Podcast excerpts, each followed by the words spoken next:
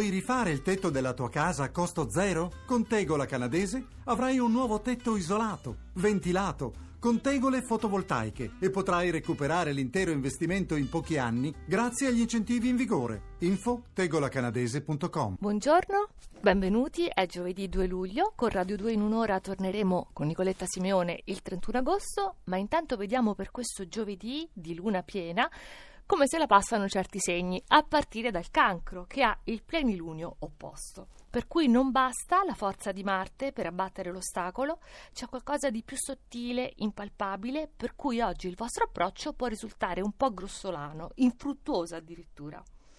Bilancia.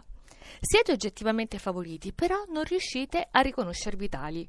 Comunque avvertite la stanchezza di Marte, che è in quadratura dal cancro, ci sono troppe costrizioni, vincoli, problemi sollevati proprio in famiglia da chi dovrebbe capirvi. Ariete. Il plenilunio nel decimo campo richiede un salto nel vuoto, dovete buttarvi in avanti con slancio proprio per superare questa fase di stallo. Vi costa fatica, però le cose cambiano all'istante. Scorpione.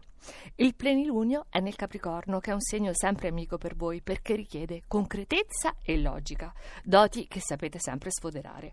Però oggi iniziate a rifiutarle, ad annaspare, a rifugiarvi in comportamenti contraddittori. Saliamo, troviamo i pesci. Oltre ai trigoni del cancro, continua il solido sestile dal Capricorno. È una settimana che trasforma il contesto che vi circonda, la situazione diventa più ricca e interessante, però non vi sentite ancora consolidati. Gemelli, la luna piena ha il sapore di rivincita per voi, perché dimostrate di saper cambiare, adattarvi a nuovi eventi, sorprendere sul lavoro e in privato, però non ricevete adeguati apprezzamenti. Acquario, sempre brillanti mentalmente, e non potrebbe essere diversamente con questo Mercurio ancora in trigono dai gemelli. Però Luna e Venere vi spingono a cercare soddisfazioni diverse da quelle puramente mentali, che non vi bastano più. Sagittario, avete superato le incertezze. Adesso vi attenete a poche cose sicure che funzionano, siete più essenziali e leggeri, ma non nei sentimenti dove state facendo sempre più sul serio.